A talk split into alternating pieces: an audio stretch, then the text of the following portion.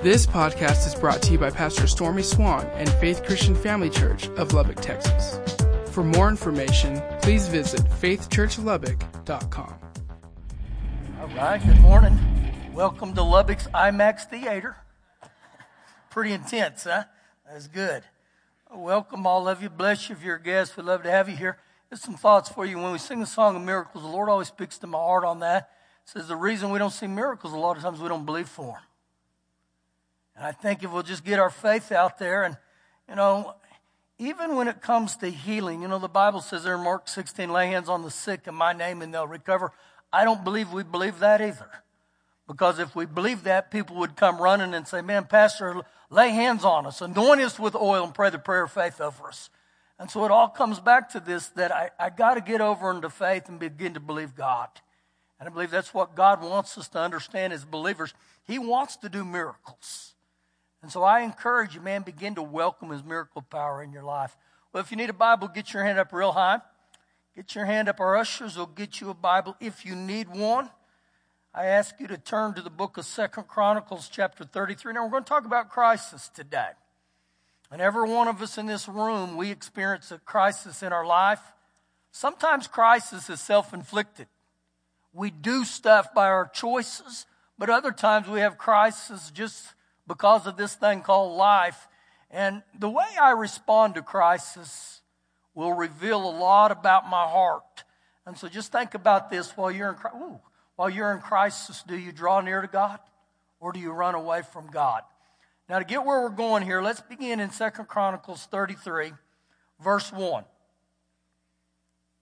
Manasseh was 12 years old when he became king, and he reigned 50 years in Jerusalem. Now, let me briefly tell you about the guy named Manasseh. He was the 14th king of Judah out of 20.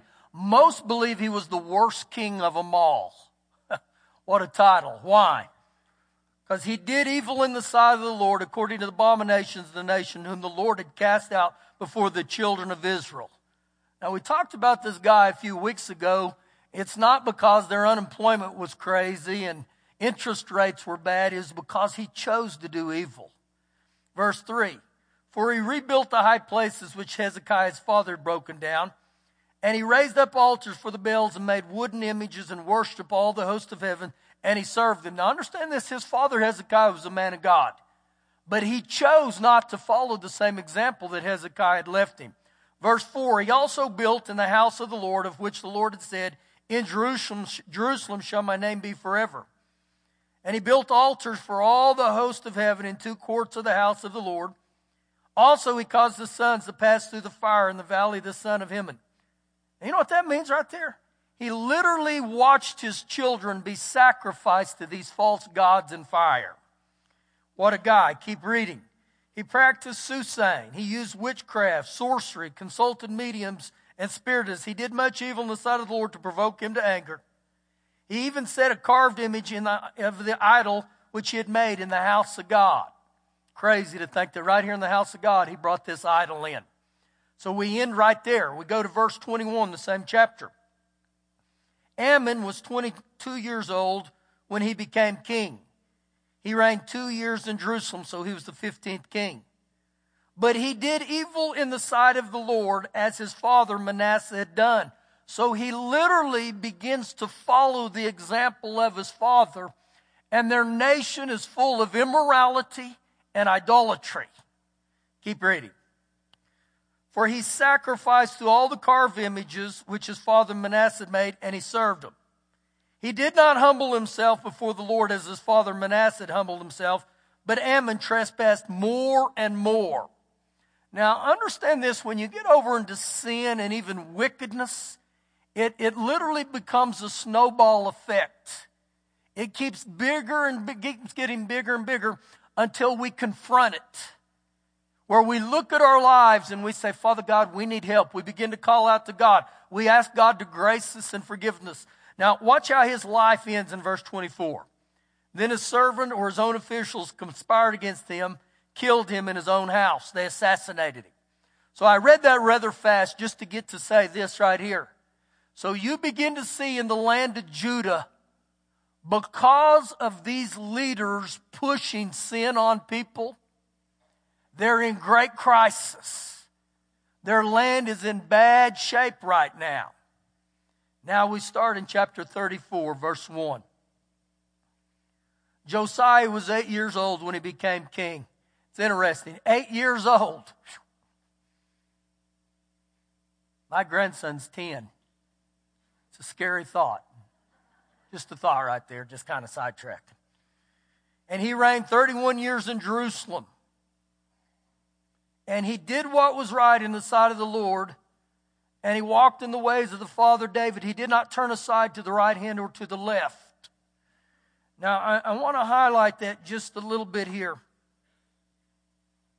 because he's in transition by the way of crisis. And I believe we're safe to say that literally Josiah is leading a nation that's in the valley of the shadow of death. But in this situation here, even though his father Amon and his grandfather Manasseh weren't godly examples, something began to strike in his heart to say, I don't like the way my life is going. I don't like the way our nation looks. And I, I remember years back in my life, I began to look at it and I said, there, there's got to be more to life than what I'm doing. And as a teenager, I was dominated by sin. That's all I knew was sin. But here in this situation, this young king, it says here that he began to say, I'm going to do what's right. So in saying that, it's, it's never too late for you to say, I'm going to start living for God. Verse 3. For in the eighth year, now he's a whopping 16. His reign, while he was still young, he began to seek the God of his father David. Now, in Jewish laws, a, a young man or young woman at the age of 12 becomes viewed as an adult, or that's the point in life where you start becoming held accountable for your choices. So he's at the age of 16. It says he's young. He's young here, but it said he began to seek God. And Hebrews 11, 6 says, God is a rewarder of those who diligently seek Him. So I'm, I'm never too young to start seeking God. And, and this young guy, he begins to flow in the wisdom of God. And, and the only thing you can say about the wisdom of God was because he sought God. Now, all you young ones in here, I, I encourage you, begin to seek God right now where you're at. And I'm going to give you a, a, a brief scripture here this morning that you should live your life by, and it's an easy one to memorize. It's 2 Timothy 2, verse 22 all twos. And it says, flee youthful lusts. Flee youthful lusts. And if I'll flee youthful lusts, I'll, I'll never be dominated by those youthful lusts. I like to say it this way. If I don't open my life or my heart up to youthful lust, I'll never have to shut the door in that area. But if I don't flee youthful lusts, then I'm going to battle these things over and over in my life until finally I come to a place where I walk in freedom. And there's many adults right here in this room that are still battling youthful lust. That's not saying you're a bad person. I had to battle youthful lusts because I opened the door to them.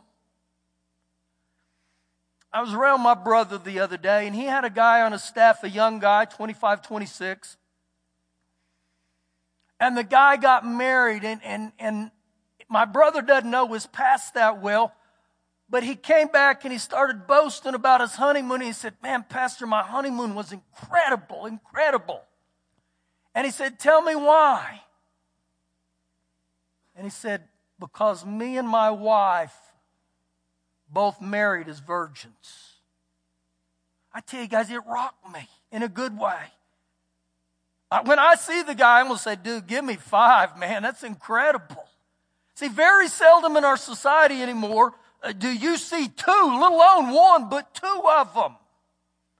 And so, you know what I see in this young man and his wife? They honored God, and so they never opened the door to sexual immorality. And if you never open the door to sexual immorality, you'll never have to close that door. I wish I could tell you I'd been that way. So you begin to see this guy at a young age. He begins to seek the Lord. Now watch this. And in the 12th year, he's now 20 years old. He begins to purge Judah and Jerusalem of the high places, the wooden image, the carved images, and the molded images. So, okay, he's in crisis. His life's in crisis. And he begins to seek God. But not only does he seek God, he begins to purge his life. What does purge mean? It means to clean out. It means to begin to get rid of the junk in your life. And I think oftentimes when we go in crisis in life, we're, we're okay about seeking God, but you know, Lord, I, I don't, I don't want to get rid of certain things in my life. What's the matter with a little sin as long as it's just every now and then? And so he begins to purge himself. Now, for time's sake, I'm just going to really, really explain verses 4, 5, 6, 7, because what he does, he begins to get rid of all the wicked things in the nation. He begins to clear all the things out that cause people to sin. What's the matter with sin? Well, in, in Romans 6.23, it says, the wages or the compensation of sin is death. And so he begins to realize we've had leaders that have pushed us to the things of sin, but he said, not no more. Verse number eight. And in the 18th year, he's now whopping 26 years old in his reign when he purged the land and he purged the temple. That's an interesting phrase right there. That not only did he purge the land, he purged the temple. You know what that tells me? There was junk going on within the church. You know, when I read that, I said, Lord, purge us.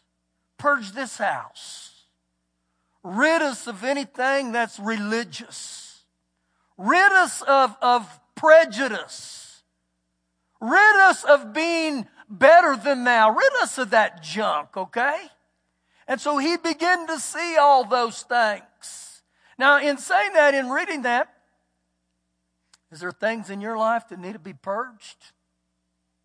Is there things in our life that you know God has dealt with me and He dealt with me? I got to get it out of my life. And so he purged the land and the temple. Then he sent Shaphan, the son of Azaliah and Maslik, the governor of the city of, of Joash, the son of Joahaz, the recorder, to repair the house of the Lord God. And so what he does here, he's, he sends these leaders in and they begin to repair the house of God. And for time's sake, jump with me to, to verse 14. I encourage you to read all that. There's a bunch of names in there. If I say them, I'll butcher them. Ooh, they'll be bad. I'll give these guys new names. Verse, verse 14. Now, when they had brought out the money that was brought into the house of the Lord, Hilkiah the priest found the book of the law of the Lord given by Moses. So they're, they're, they're repairing the house of God.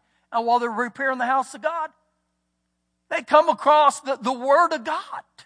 Verse 15. Then Hilkiah answered and he said to Shaphan the scribe, I have found the book of the law in the house of the Lord. And Hilkiah gave the book to Shaphan. Now, this is good in one sense, but the other, it's very scary. Because they're talking about the house of God. So this shows me that the Word of God wasn't in their life, but the Word of God wasn't even in their church. They just now found it. They didn't know. So how many years had this been going on? So when you read into this, literally, I believe the crisis in their life was because they didn't have the Word of God. And when I don't have the Word of God in my life, I get off track. I don't care who you are. The Word of God keeps my life on track. The Word of God is like a GPS. And as long as I obey the Word of God, it keeps taking me, keeps taking me. I have a GPS in, well, Shelly has a GPS in her car. And I was in Dallas last week, and you know, in most GPSs, when you, you, you get to the place where you're going, it, it will say, destination arrived, destination arrived. But that day that I was in Dallas, it said over and over, rerouting, rerouting, rerouting. And I said, shut up. You know, as a man, we never get lost. I don't need directions. You think you ought to go into 7 Eleven? God, No. And so I don't know how many times it said literally on hers, make a legal U turn. I'm going to make an illegal U turn, not a legal one. So literally what that GPS does, it keeps me on track if I obey it. See, it's the same as the Word of God. When I become indifferent to the Word of God in my life, I'll start living by circumstances and chance. I don't want to live by circumstance. I don't want to live by chance. When I follow this book, it becomes the blueprint of my life. And so again, you begin to see in these people, there's no God, there's no Word. Kind of sounds like America. Woo. Verse 16. So Shaphan carried the book to the king, bringing the king word, saying, All that was committed to your servants, they are doing. Now, do you know an unread Bible is as useless as a lost one? Let me say that again. An unread Bible is as useless as a lost one. Get in the Word and God will get into you. Keep reading. So he goes on to say, And they have gathered the money that we has found in the house of the Lord and delivered into the hand of the overseers and the workmen. Then Shaphan the scribe told the king, saying, Hilkiah the priest has given me a book, and Shaphan read it before the king. He gave me a book. Now understand about the Bible. The Bible is just not a book. The Bible is the Word of God. It's God breathed. Uh, Hebrews 4.12 says, the Word of God, it's alive and it's powerful and it's sharper than any two-edged sword. You know, Jesus himself said in Matthew 4, 4, man doesn't live by bread alone, but by every word that proceeds out of the mouth of God. So it wasn't just a book. So understand this. This is this young uh, ruler named Josiah. He's now somewhere around 26 and he's never heard the word of God. That may be you today. You may never have heard the word of God or you've never put it in the, it's not too late. It's not too late to start getting into the things of God. Keep reading. Verse 19. Thus it happened when the king heard the words of the law that he tore his clothes. Now understand this, that, that in the Old Testament, when it talks about them tearing their clothes and putting ashes on, it cut his heart. He began to hear the truth and it cut his heart. And when he tore his clothes, I, I, I, believe to a degree it would be just like this that when he heard Shaphan speak the word of God, he fell to his knees and I believe he began to repent and he began to cry out to God because of the grief that he realized they had lived. I don't know if you've ever been in that situation where you became so grieved at the sin of your life, the shame in your life. I've been that way. I mean, I, I can talk about my sin right now that I used to live. It's not anything glorious. But there's stuff that every one of us in this room that have done, and you say, I pray that nobody ever finds out about that. Well, somebody's already found out about it. And his name's God. And he loves you. And he wants to forgive you. So, literally, this was a heart that repented. This was a heart that said, Oh, Father God, I don't want to live this way anymore. Then the king commanded Hilkiah and these other guys and whatever their names were in verse 21. Go inquire of the Lord for me, for those who are left in the Israel and Judah concerning the words of the book that is found, for great is the wrath, great is the anger of the Lord that is poured out on us. Now, God doesn't get angry at us for no reason. So why was it? Because, here's the because factor. Because our fathers have not kept the word of the Lord to do according to all that is written in this book. So the problem was they quit hearing the word of God. But not only do I have to hear the word of God, then I got to begin to obey it. Verse 22. So Hilkiah and those the king had appointed went to Huldah the prophetess. Get this, okay? Huldah the prophetess. That means she was a woman. I didn't know women could hear from God. I didn't know women were called to God. And all you got to do is read your Bible. I'll, I'll say this right here today. One of the greatest teachers that's taught me in my life is a woman named Joyce Meyer. And so, I mean, I don't know why we have such a big issue with this stuff. That's, that's, that's man made crap. That's in the Greek, okay? Okay? That's probably the best way I can say it, all right? Okay, we better move on before Pastor really gets in trouble. The wife of Shalem, the son of Tokath, the son of Hasher. Please don't name your kids these things, okay? The keeper of the wardrobe, she dwelt in Jerusalem in second quarter, and they spoke to her that effect. Then she answered them, Thus says the Lord God of Israel, Tell the man who sent you to me, Thus says the Lord, Behold, I will bring calamity or disaster on this place and its inhabitants. All the curses that are written in the book which they have read before the king of Judah, this was judgment. He said, I'm telling you, the day is coming where there's going to be judgment that's going to thrown out on this nation.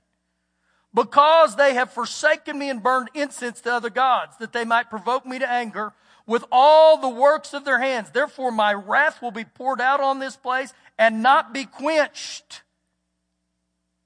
What's the matter with a little sin? Verse 26. But as for the king of Judah who sent you to choir for the Lord, in this manner you shall speak to him.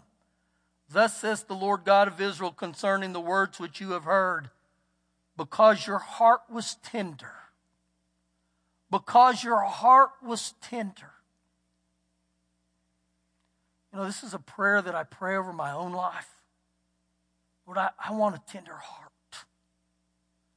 I want a tender heart, and I invite you to come pray with us tonight if you would like to.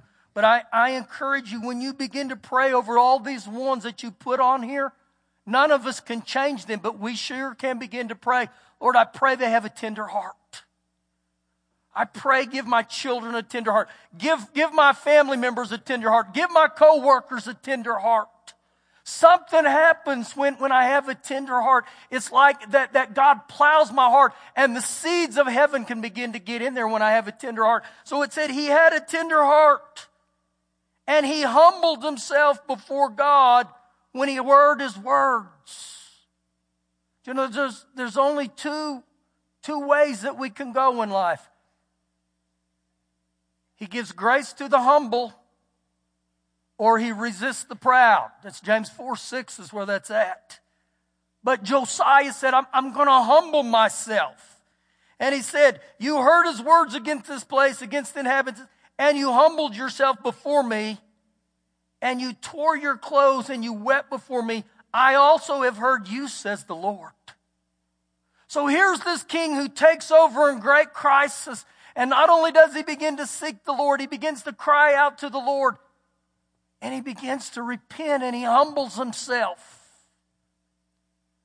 Now, watch what happens here in verse 28.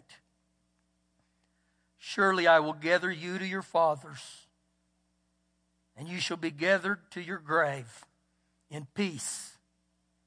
And your eyes shall not see all the calamity which I will bring on this place and its inhabitants. So they brought back word to the king. You know what God promised him? You'll go to your grave in peace. And I won't allow you to see the calamity or the disaster that's going to take place until you're gone. You know why God said that to him?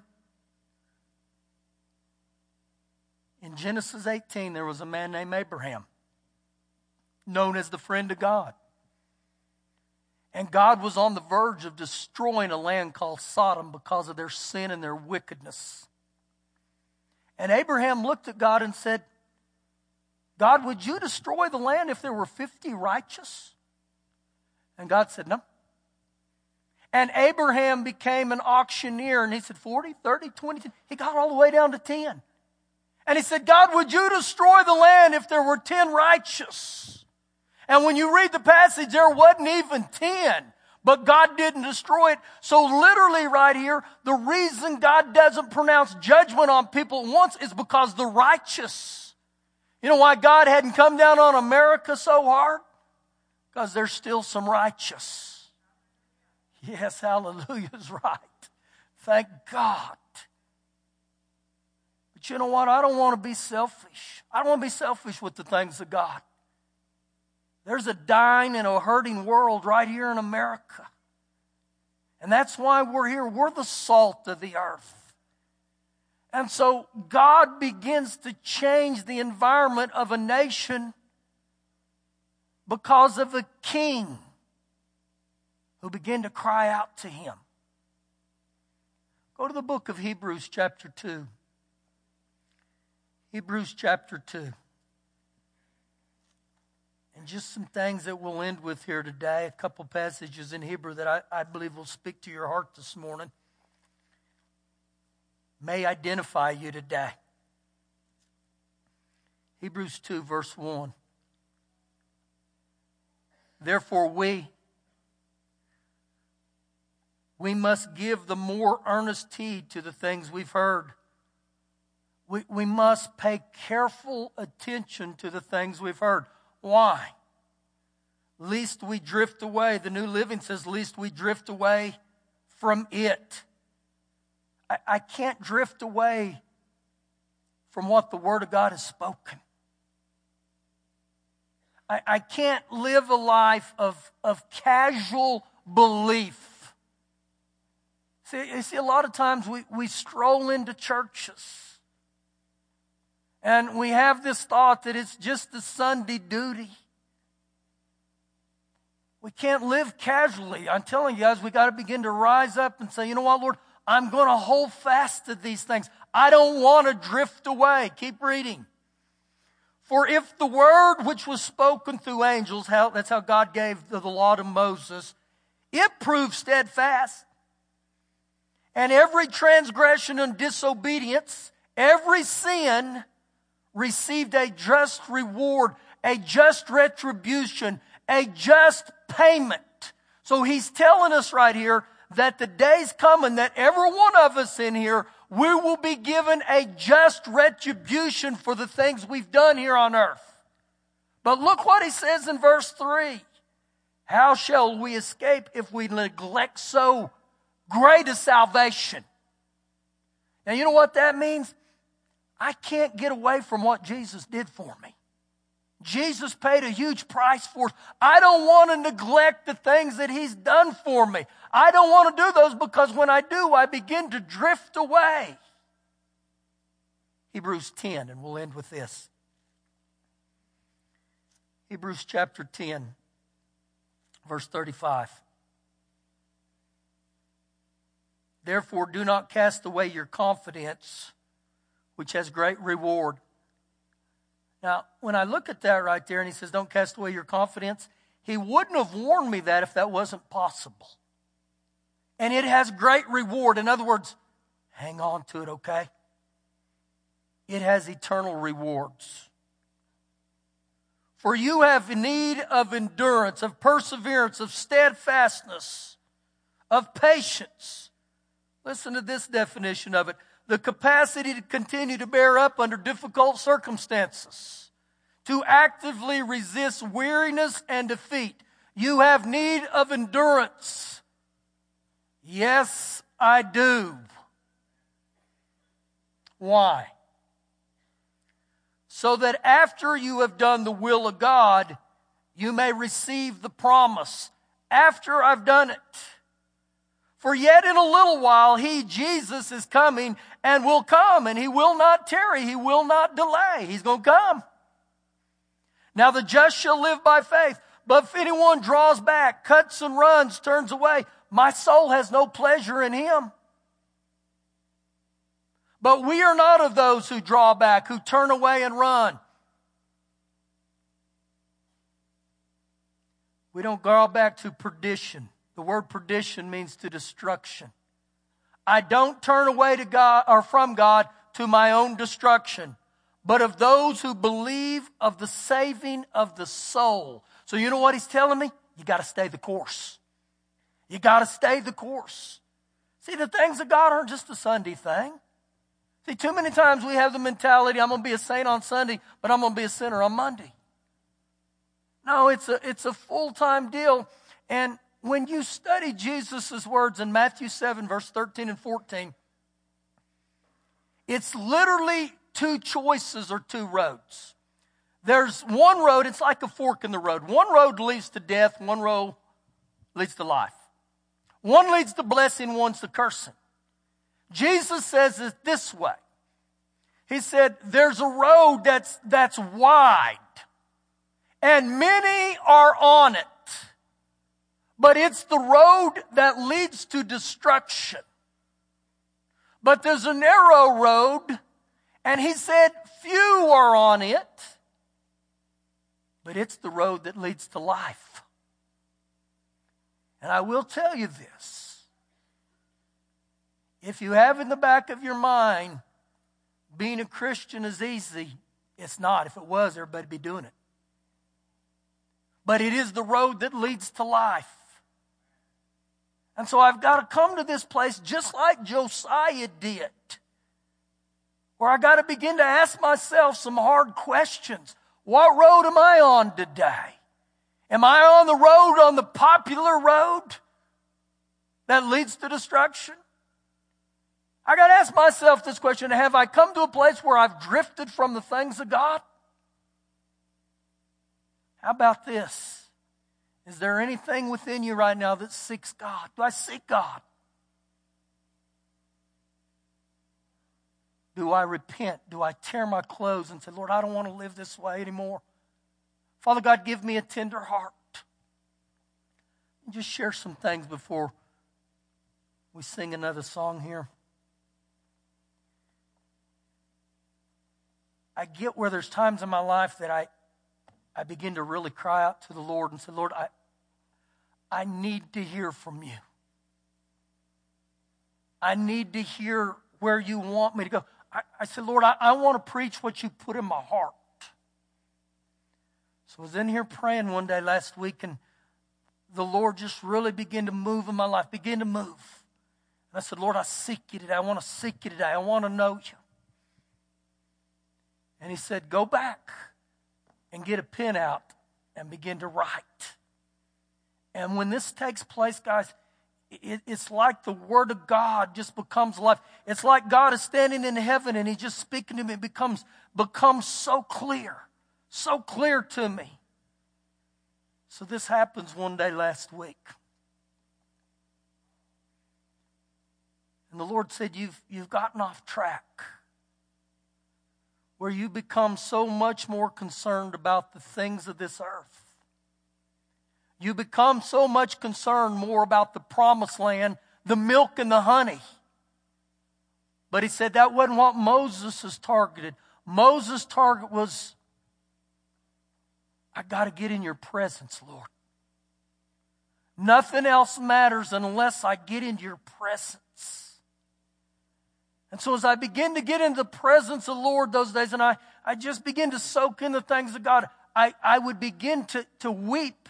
And it wasn't a crying, it's just like my eyes would begin to leak. And I, I left here that day and I was getting some cardio. And right as I was getting cardio, all of a sudden the presence of the Lord would come upon me and I would begin to weep. And I was in a public place and I began to weep uncontrollably. Tears would be coming down my eyes. And it was the presence of the Lord. I'm in a restaurant with my wife and all of a sudden, just the presence of God. And I begin to say, Lord, this is my heart. It's not about a title and it's not about a position and it's not about impressing people in your occupation and it's not about how much money we make and it's not about this club. Do I seek his presence? In Luke 10, starting in verse 38, there were two women. One's name was Martha. And Martha got caught up in the way we do of serving and just being busy. She got so busy that she didn't have time for God. And Jesus looked at her and said, Martha, Martha, chill, girl. You've missed it. That's the paraphrased edition. He said, Mary's found the good part. She sits at my feet and hears my word. And as I thought about that, I said, Lord, I don't know the last time I've just sat at your feet.